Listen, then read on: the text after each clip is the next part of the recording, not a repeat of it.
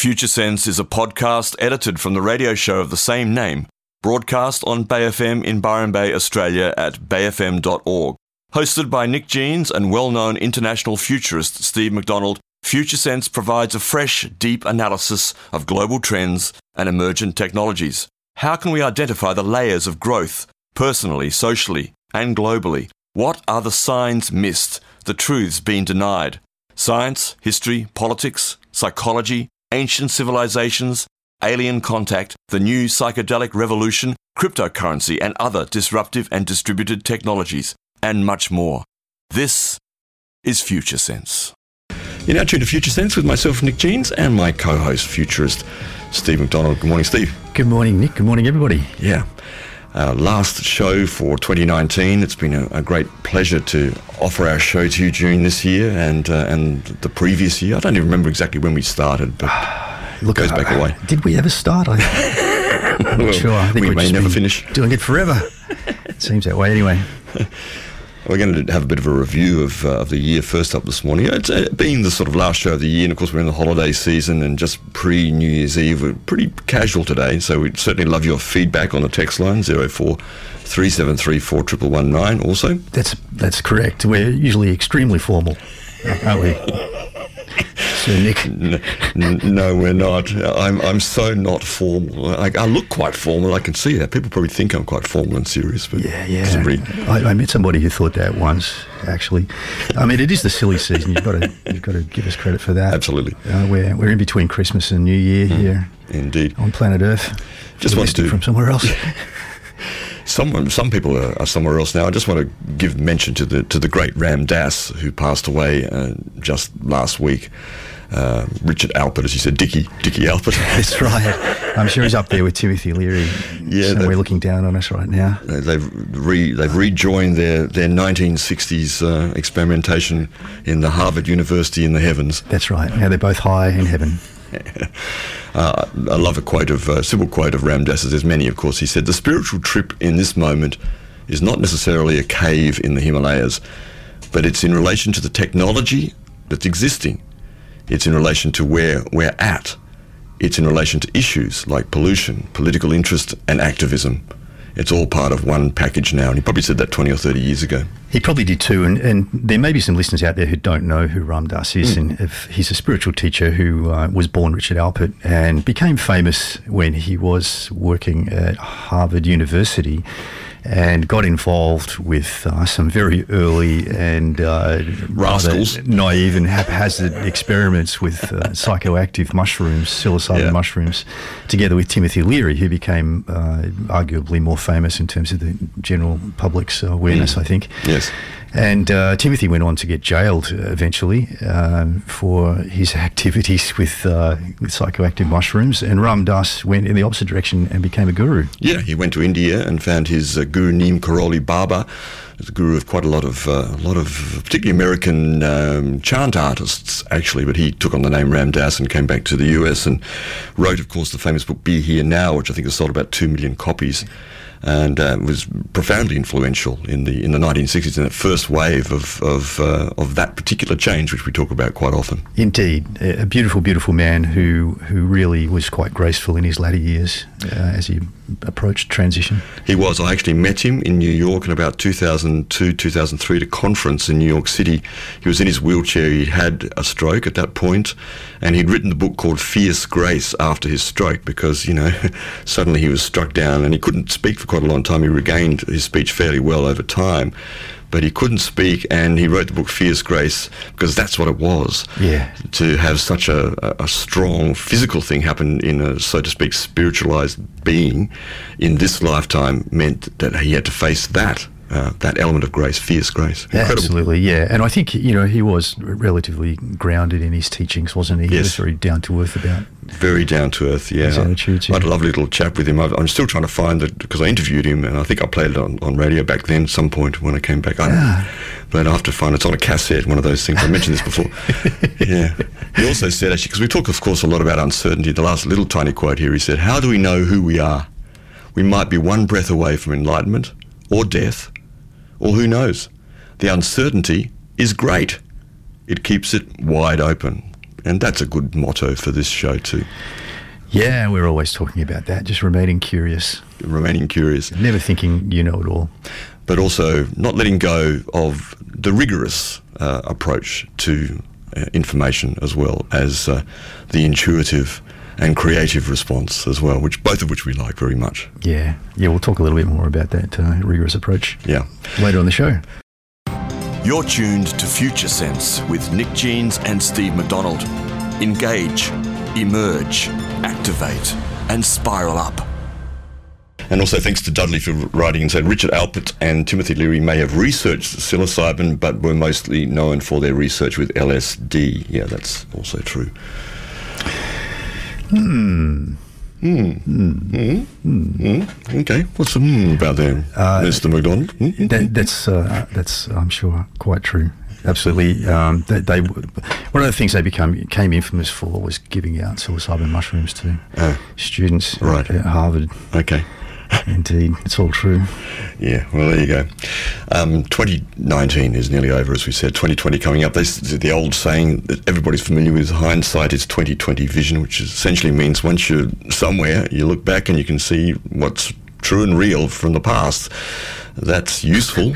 and uh, and also, Sorry, did I laugh? What did you it's holiday season. Yeah, so 2019. Uh, 2019 in review. Is, yeah, look, I, I, think first and foremost, the most important thing is we had about 23,000 people listen to our podcast in 2019, which is absolutely wonderful. Fantastic. And yeah. although the, the radio show's been going for a little over two years now, we really only got serious about podcasting uh, this year, at the yes. start of this year. Yeah, it's been about a year. Uh, so just thanks very much to Ross Hill for uh, for tipping us over the edge there and all of his yes. technical expertise in using the internet and all those other things. Oh yeah, the internet. He's fantastic at that. He's very good at that. Arcane, yeah. to be. Digital, a digital native. Digital native. Hmm. And uh, also, you know, I looked at our stats this morning, and uh, in the last thirty days, we've had 3,465 listens, okay, which is wonderful. So that's that's uh, clearly we're going we're accelerating. You think people are knocking on our window and our door, going, "Please, please tell me, we're, tell we're me, speeding up. What's happening?" Up so that's fantastic. Yeah, 23,000 listens in the last 12 months mm. and 3,465 of those in the last 30 days. So it looks like we're in for a big 2020. Mm. And of course, many of those are overseas. So those of you listening to the podcast on various platforms, hello to you out there. And thanks for listening and thanks for continuing to spread the word and to, uh, um, yeah, send the podcast to those people who you feel may benefit and may be able to hear and listen to what we bring you. Thank you. Yeah, thank you very much.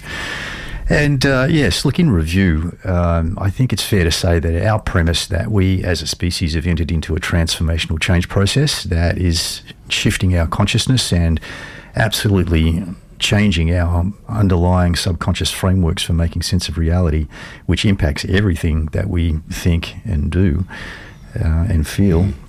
Um, I think that that premise of ours has has been um, reinforced by the yeah. evidence this year of uh, everything changing in certain ways. Mm. So uh, we're quite confident that we're onto something, definitely. And uh, where what we're seeing is not just one shift, but multiple simultaneous changes across uh, uh, the, the entire suite of value systems, really, as documented by Clare Graves.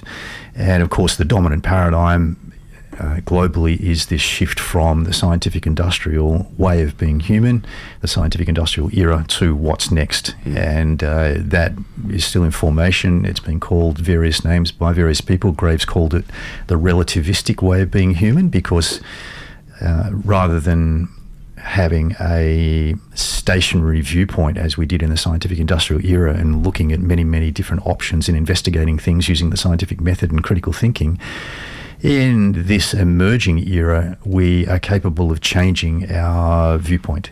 And so we can take multiple mm. new perspectives, or almost unlimited perspectives, really, on things, which has its advantages and disadvantages. Mm. Um, some people uh, have called it the wisdom of the moccasins yes. because it reflects our capacity to put ourselves in other people's shoes and literally feel and mm have a, a very, very good understanding of the experience uh, someone else is having from a different perspective. Mm. And that's a major movement, isn't that? Movement back towards compassion and empathy more so in a, in a genuine way, genuinely felt way, as you said, the wisdom of the moccasins. And of course, it brings its own challenges too at the same time. It does indeed. And, and uh, no doubt we'll be talking about some of those mm. as we look back at the year. Um, so uh, I guess the important thing to remember is that in the big scheme of things, when you have a map like the one that uh, Clare Graves has left us through his rigorous research, you can see that we're actually making progress, although it doesn't look like that necessarily from a personal perspective when you look at the outside world and look at how it's changing, mm. and things are without a doubt falling apart. And if we look at and try and track our progress on this roller coaster of change, where we move from stability into turbulence and then take a downward slide into chaos as everything falls apart, go through a transformation at that point and, and a breakthrough, a breakout, and then uh, rise back up through a process of, uh, of refreshing regeneration, integration back to a new stability at a, at a more complex and whole level uh, overall in that journey, we're still really on the downward slide into chaos, and uh, all the evidence suggests to us that there's more extreme chaos yet to come. Yeah. And it's very difficult to put a time frame on this overall shift of the dominant paradigm, but my personal best guess is that we're moving towards a tipping point somewhere around uh, 2032 or thereabouts, where we'll feel like okay, we can look back and feel like we've been through the worst of it. But uh, at the end of the day, I can't know. No one can really know. But this is our best guess at the moment. Yeah.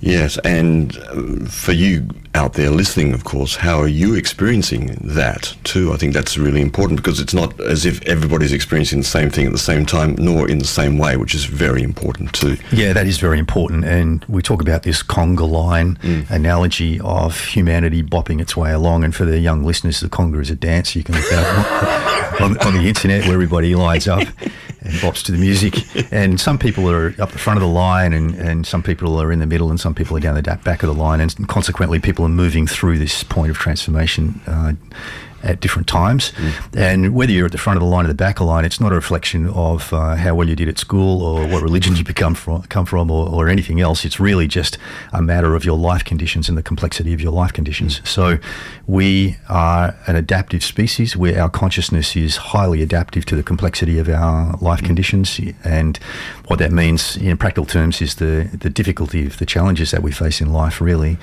Uh, and the, the more complex the challenges are, then the more complex we become as we adapt to meet those challenges and, and overcome them. Mm. Mean, just to flesh that part out again for those who haven't uh, listened to this podcast that much, the, the notion of life conditions refers to uh, current life conditions that someone might be in or society may be in that uh, functions well, that solves most of the problems that uh, are part of that cultural, social, political structure.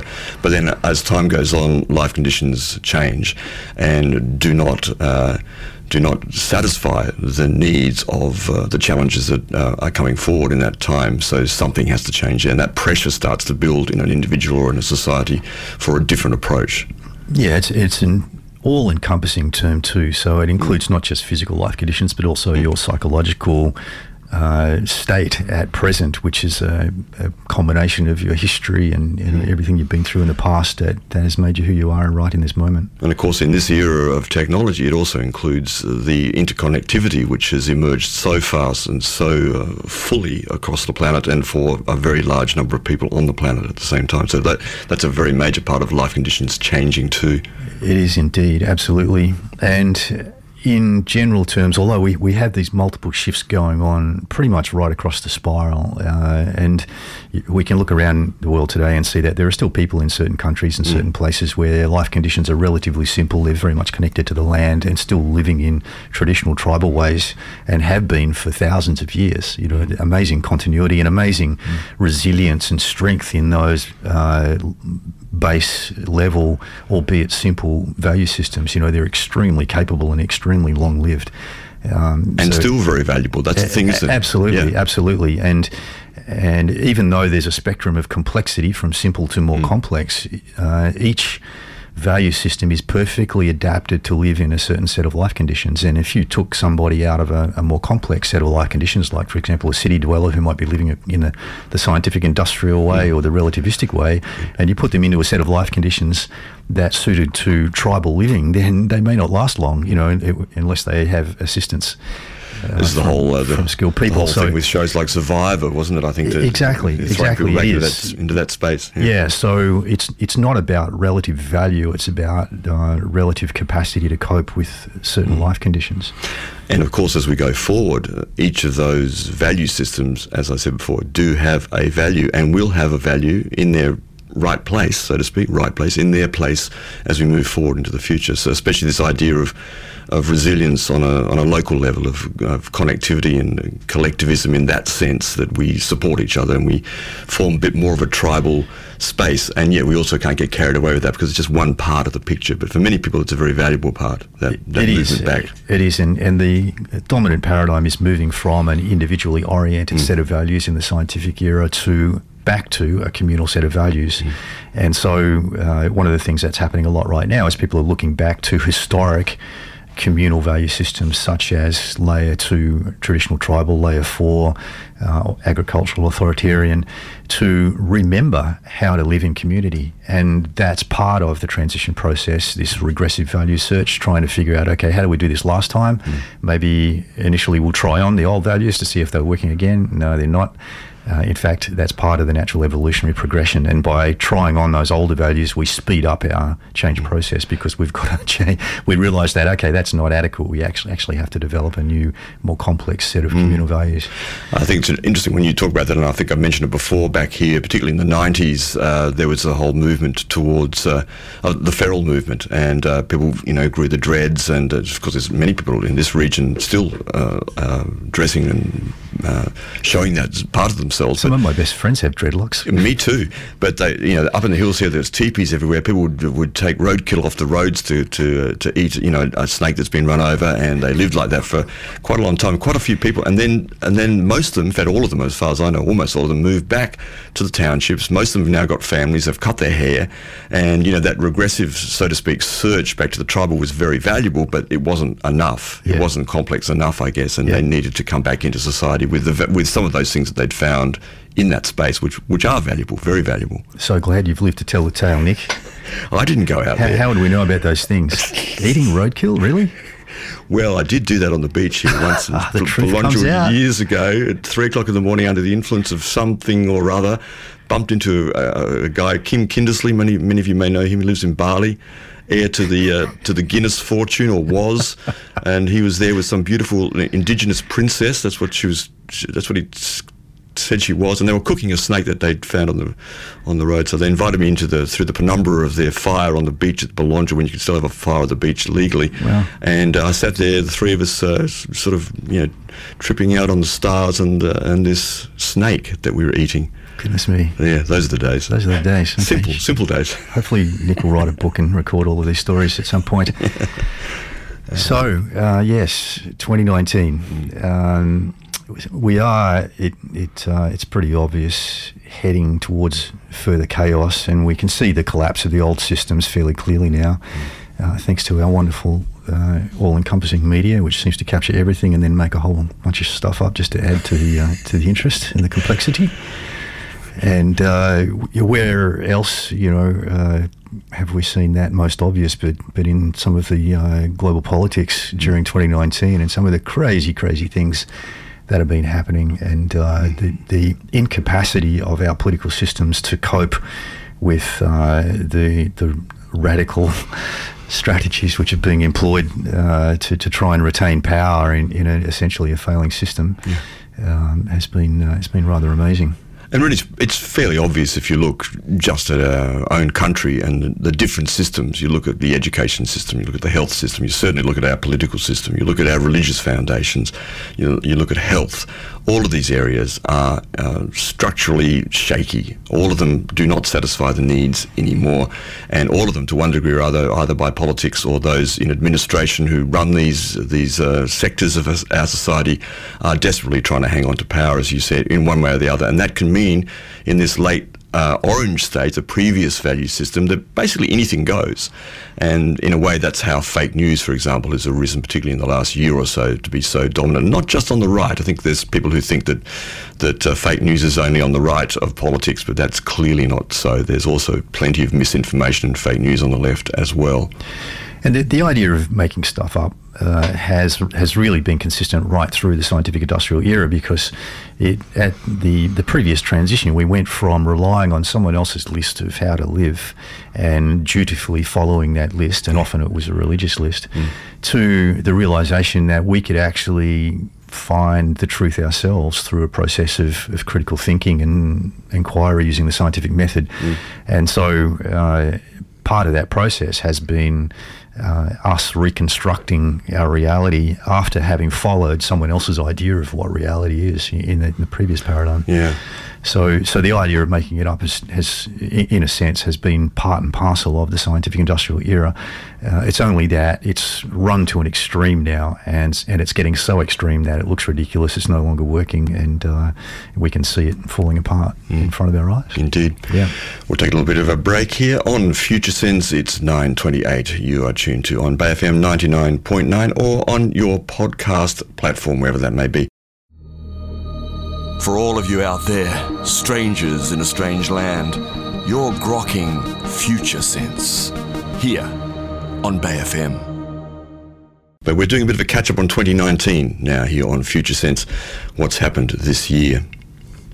We are indeed. And a few of the general themes that have uh, been showing up more and more during the year and one of them is this general theme of moving from an individually oriented system in the scientific industrial era to a communal, a new uh, version of, of living communally as humans, the me to mm. we, we sometimes call it an abbreviation. And one of the key aspects of that is throughout the first tier of consciousness, and I'm talking now about the, the first six layers of consciousness in Clare Graves' model, which run from um, basic hunter-gatherer survival through tribal to egocentric or warlike, agricultural era uh, thinking to scientific industrial era, and now the emerging uh, relativistic or postmodern era.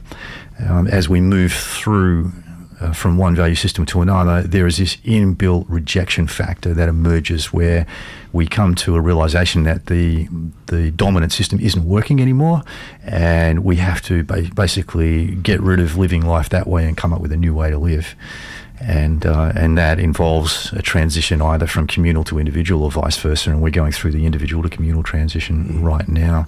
So we're seeing a lot of rejection of all things old paradigm, um, industrialized civilization, uh, the, the, scientific method. You know how how we measure the validity of science has changed, uh, and that's been very very apparent this year. Uh, and mm. the main shift is it's it's gone away from thinking critically about evidence and keeping an open mind uh, to being absolutely certain that we know how things are and measuring science by consensus. Mm. So the more people that agree uh, about a certain thing, then the more validity we give it, and that's that's been a major major shift in the way that we think about the world mm. around us and and uh, grow our understanding of the way things are. It's very much a, a, an aspect of relativistic thinking, isn't it? That notion of the collective, the consensus-driven um, truth. That if so many people think that this is the way it is, then it must be the way it is. But this, of course, is not actually completely logical at all. Well, you're right. It's not logical at all. Mm. It's uh, it's a pre-rational uh, mechanism, mm. and it comes from its its absolute root cause is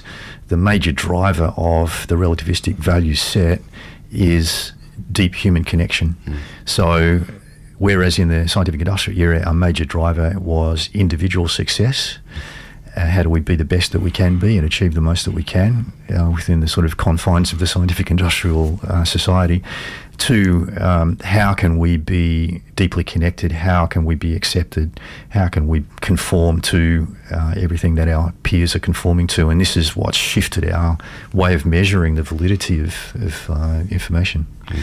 And it's also, we're seeing this uh, major polarization between those who are moving into this new way of being human and those who are still holding on to the older value systems.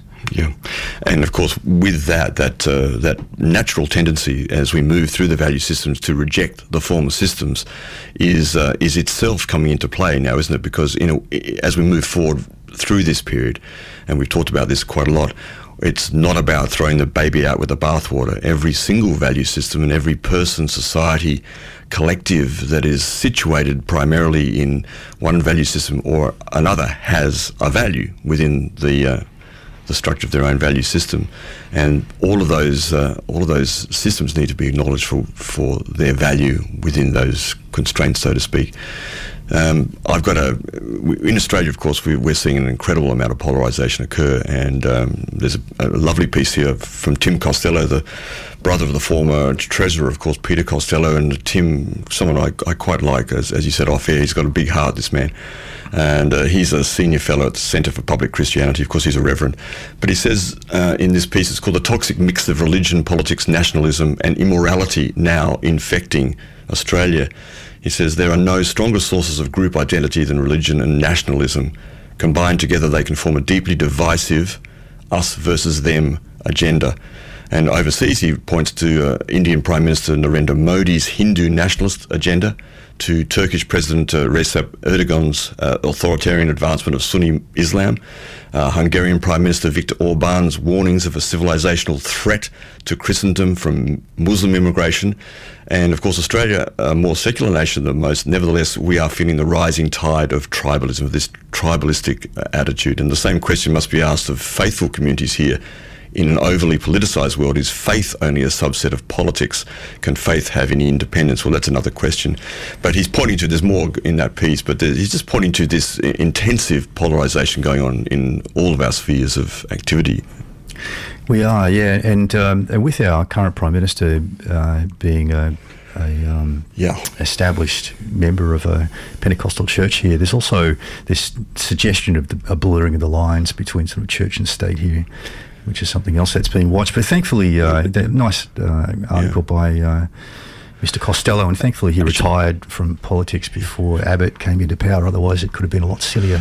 Um, just in this article, let's re- reference to what you just said there. Uh, he said here that um, recently secular Australian journalists have begun to ring me to ask about passages of the Bible. This has never happened to me before in public life. No doubt it is because our Prime Minister is proudly an evangelical Christian, which in effect means that he takes the Bible seriously. The burning question is Does faith shape one's politics, or does politics capture and determine one's faith? Hmm. But certainly the first part of that question is interesting to me. Does faith shape one's politics. Is faith shaping our Prime Minister and other members of uh, the government in particular's political agenda? yeah, one of the things that made the, uh, the media recently was that uh, normally, of course, every year there, there are uh, various Christmas messages broadcast on television, and typically uh, here in Australia, you would see a message from Her Majesty the Queen. Uh, from the UK and perhaps one from the Pope but this year we had an extra one from uh, the Hillsong Church, which is a Pentecostal church here in Australia, and that raised a lot of eyebrows. so apparently it was broadcasting between the other two. Oh, yeah, kidding. Yeah. That's yeah. powerful. And, you know, there is still this piece going out there, not very much publicity, that Scott Morrison, ScoMo, not only visited Hawaii in the middle of the bushfire season and then scurried back home with his tail between his legs, sort of, but that he also managed a trip over to New York for, or just after the opening of the Hillsong Church uh, premises in New York City with his friend Brian Houston, who's the head of Hillsong. There's no con- confirmation about that, but it does point to even just the, the question that whether he's actually doing that at a time leaving Australia and going over there for that, and Hillsong becoming such a dominant and, and um, prominent uh, part of uh, of the, the public debate here is, is kind of interesting, I think. Yeah, I'm not sure about that, but mm. uh, I think it is uh, relatively safe to report that when he went over to meet Donald Trump, he attempted to get the, the leader of the Hillsong Church yeah. In the presence of Trump as well. Yes, well, he, he hasn't confirmed or denied. He's just done that uh, that scurrilous ScoMo kind of way of, uh, of evading uh, a direct answer to questions that are clearly uncomfortable. Yeah, yeah, there you go. So, other general themes that we've seen this year uh, are the theme of decentralisation, so mm. a gradual movement away from the centralisation of power, which of course is uh, very alarming to those who are part of our centralised uh, power mm. structures. And we see that continuing. That is an, a very, very natural aspect of this movement from individual to communal values is a decentralization of power. Uh, and I guess at, at the most uh, simple level, an example of that is in an individually oriented value system, you might find an individual at, top, at the top of a hierarchy, whereas uh, historically, when we've been living according to communal values, at the top of our hierarchy, there's been a, a group of people, so a small community uh, in power, such as a family or a council or those sorts of things. Mm. That's an example of how that might play out in power structures. Mm. And uh, along with the decentralisation, we're seeing a relocalisation of everything. So people are looking back to local community. Our technology is helping us cope with uh, local, cope better with local resources than we had been able to do in the past. Mm. And we can see that continuing into the future with things like 3D printing, for example, which will bring a lot of manufacturing back to the mm. local village. Seen some wonderful uh, buildings that have been uh, 3D printed from hempcrete for example, which is uh, fantastic. Yeah, amazing stuff. Absolutely. Mm. Uh, and and this idea of rebuilding community, of course, at all levels. And uh, it's it's fair to, to say when we look back at the scientific industrial era that it's done a great job of pulling communities apart from from the most foundational level of the sort of nuclear family, which is pretty much disintegrated, and right across the board, uh, community has been pulled apart simply because of the individual orientation on life. Mm. Uh, and uh, and that was necessary when we were transitioning out of the previous communal value system because each of these value systems, when it first emerges, it solves our immediate problems, and over time, because of its own biases and, and particular focuses, it eventually creates problems that can only be solved by the pendulum swinging back the other way, and uh, it's swinging back right now from um, individual back to communal. Mm, yes. Yeah. So, um, a very interesting year. Mm. Uh, as I mentioned before, lots of evidence of uh, a collapse in confidence in our government in particular. And 2020 shaping up to be a very challenging year in that respect. Yes, there's also a lot of revelation or questioning or doubt and cynicism about, of course, of these structures, our political structures. And I'm, as you're talking, I'm thinking of a piece I heard, I think, from the ABC the other day about the lobby industry in Australia and there are something like 1,700 uh, people who have uh, uh, what's called an orange pass, which means they can go around Parliament House in Canberra without any escort. They can just go where they like. And these are all lobbyists of one type or the other. And the whole structure of lobbying, uh, this centralisation of power, um, is uh, is is is very embedded, but it's also been revealed as we're talking about the, just the fact that this sort of reporting is coming out and showing us that oh, that much power exists in these corporations, the banking industry, the mining industry, etc., yes. etc., et all the obvious things, and that they actually do have that much power, both with money and just being actually to be in Parliament House and to be walking around freely and being able to talk to anybody. But we're starting to see this. We're starting to see how these power structures are actually working. Yeah, that's right. And we've been talking a lot this year about uh, the concept of corporate capture, mm. where large organisations, which uh, our um, politicians rely on for funding so they can get into power in the first place, have really captured our political system uh, to a large extent. And we had an extreme uh, example of that uh, a few years back when Kevin Rudd was uh, was basically torpedoed by a very intensive and very expensive uh, lobbying process uh, that was put in place by the, the mining industry here in Australia and mainly delivered through advertising, which uh, which destroyed public confidence in uh, in uh, Kevin Rudd. Yeah. You're resonating right now on Future Sense with Steve McDonald and Nick Jeans.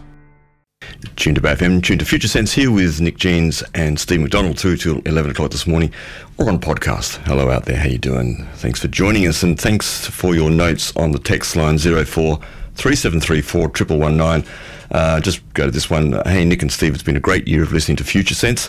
Thank you for sharing your wisdom and making these turbulent times a lot smoother. All the best for 2020. Much love from George Ciatis. Thanks, George, down Thanks, there George. in Melbourne. Yeah. And uh, yeah, so just wrapping uh, 2019 in review, a couple more things before we move on to our, our next topic. And the next topic, by the way, will be uh, some things to watch for in 2020 and, and beyond. Mm.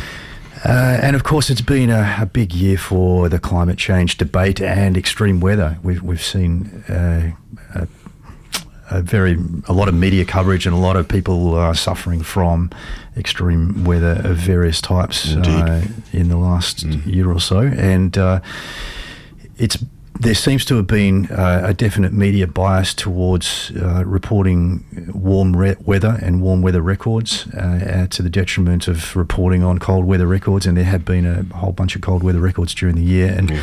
probably the, the biggest uh, impact from my perspective has been the disruption of um, the agricultural industry in North America and, uh, and Europe and Russia during the winter time and and we're just of course moving back into that again, and we're already seeing some fairly extreme cold weather and quite heavy snowfalls uh, in Europe and North America uh, this winter, which is only just starting, of course, uh, and um, also a strong shift in the public debate about climate change towards this idea of consensus being the defining factor mm. of the validity of, of evidence. Uh, and uh, as we mentioned before, this reflects this bias against the old paradigm way, which was based around.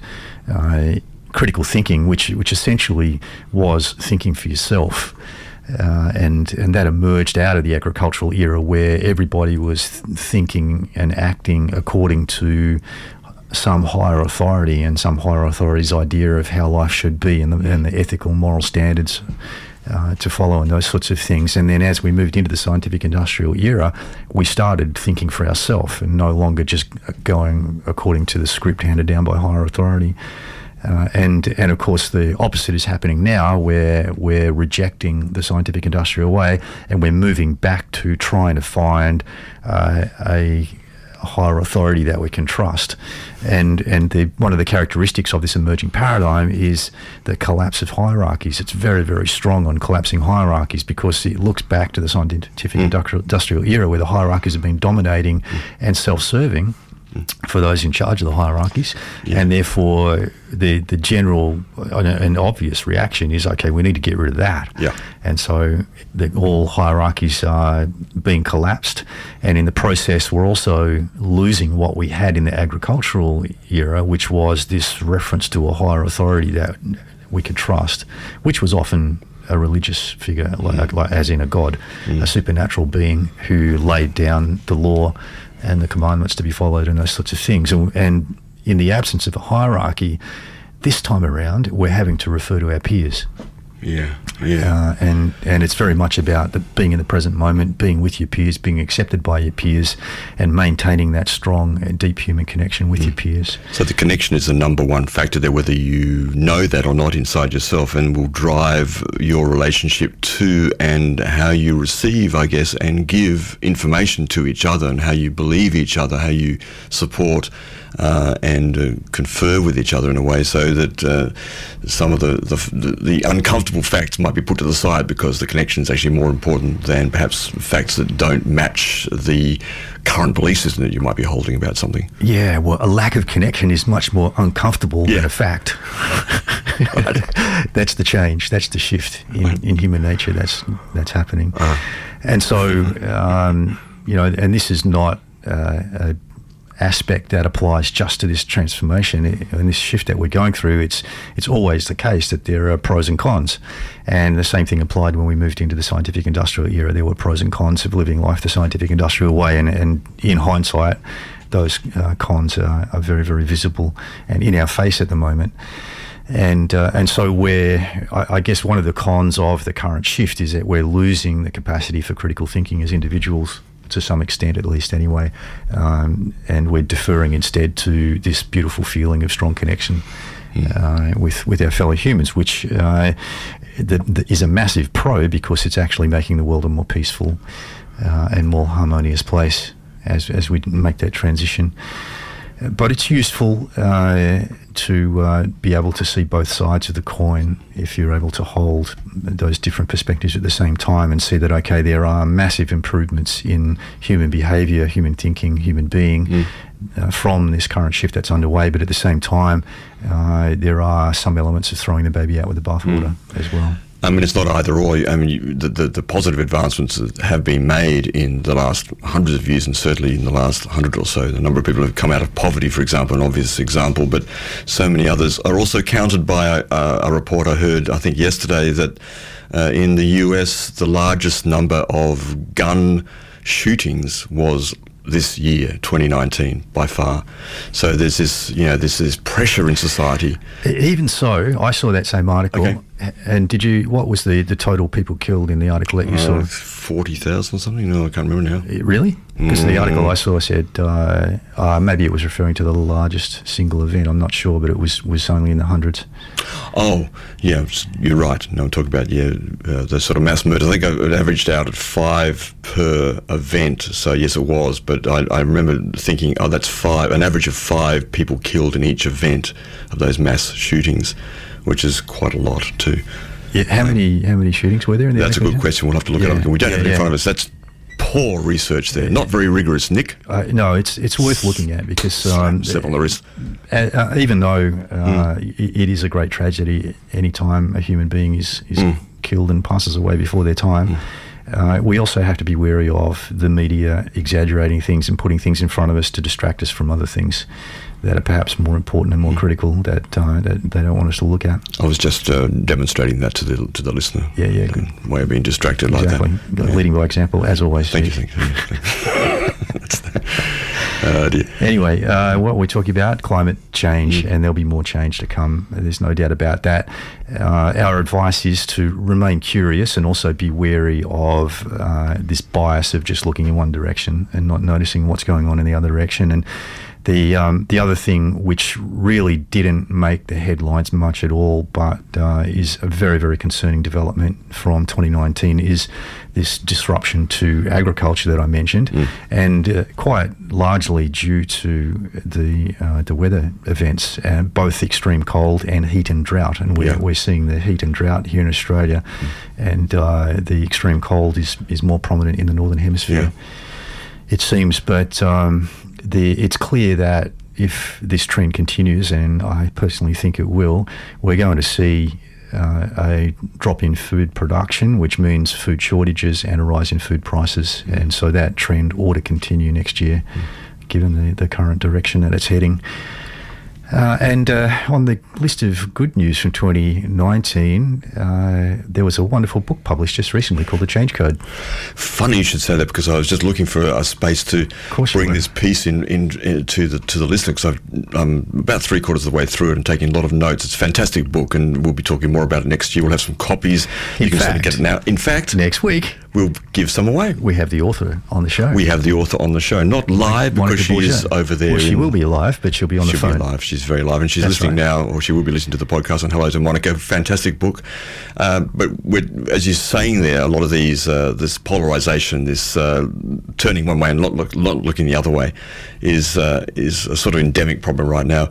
But she points, Monica, in her book at a certain point to the concept of wicked problems, which I just want to mention here. I think it's very relevant. Wicked problems is a term coined by design theorist and Professor Horst Rittel. And um, wicked problems can be defined as, uh, with these characteristics, for example, they're ongoing chronic issues, they're unavoidable and unsolvable, no one right solution. All there is is a good enough for now solution, and for many people that's not good enough. But uh, solutions vary depending on your values and perspective. That's important. Solutions create new problems to address. They require a mindset, mindset shift.